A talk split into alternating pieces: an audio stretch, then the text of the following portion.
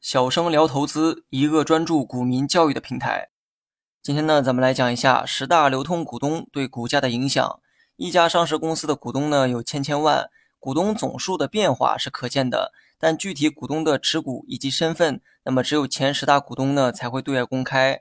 虽然每家公司的股东数量呢都有很多，但实际上大部分股份呢都集中在十大股东手中，这也算是经济学中的二八定律。而炒股呢又是一个资本的游戏。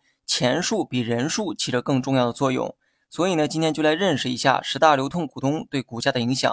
首先，排在一二位的股东呢，并没有什么太大参考。上期内容呢说过哈，这些股东的持股比例呢很大，目的啊是为了公司的控制权，所以他们的持股比例基本不会有太大浮动，他们的排位呢也极少发生变化。我呢在音频下方啊放了一张图片，图片显示的是某家公司的十大流通股东。由于是截图呢，所以只显示了前五个股东。从图中呢可以看到，排在第一的股东持股高达百分之七十五点三三，而他呢也是这家公司的控股股东。排在第二位的股东呢持股百分之九，而到了第三名呢是持股百分之二点八四，连百分之五啊都不到。对于控股股东而言呢，他们的持股啊不会有太大变化，一般这类股东呢都会排在前三位，而剩余的股东持股变化才具有一定的参考性。股东的变化呢，也会随着公司的财报一起公布。每个季度的股东和持股变化也会对外公布。如果十大流通股东当中多数股东增持的话，对股价显然有好处。如果多数股东连续三个季度以上都是增持的状态，那么对股价的刺激啊会更强，也会更持久。如果以上现象反过来的话，则会对股价呢产生负面的作用。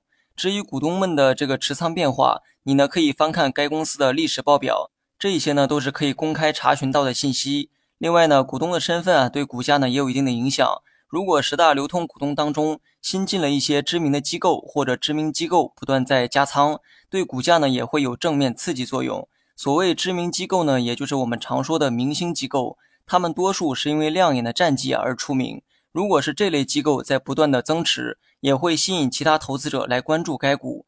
如果这类机构是较为出名的海外机构，对于国内投资者的吸引啊将更大，毕竟外资的经验更多，眼光呢更加毒辣。如果他们上榜了某家公司的十大流通股东，或者是不断增持该公司的股票，那么示范效应下也会引来其他投资者的跟风购买，进而促使股价进一步上涨。好了，本期节目就到这里，详细内容你也可以在节目下方查看文字稿件。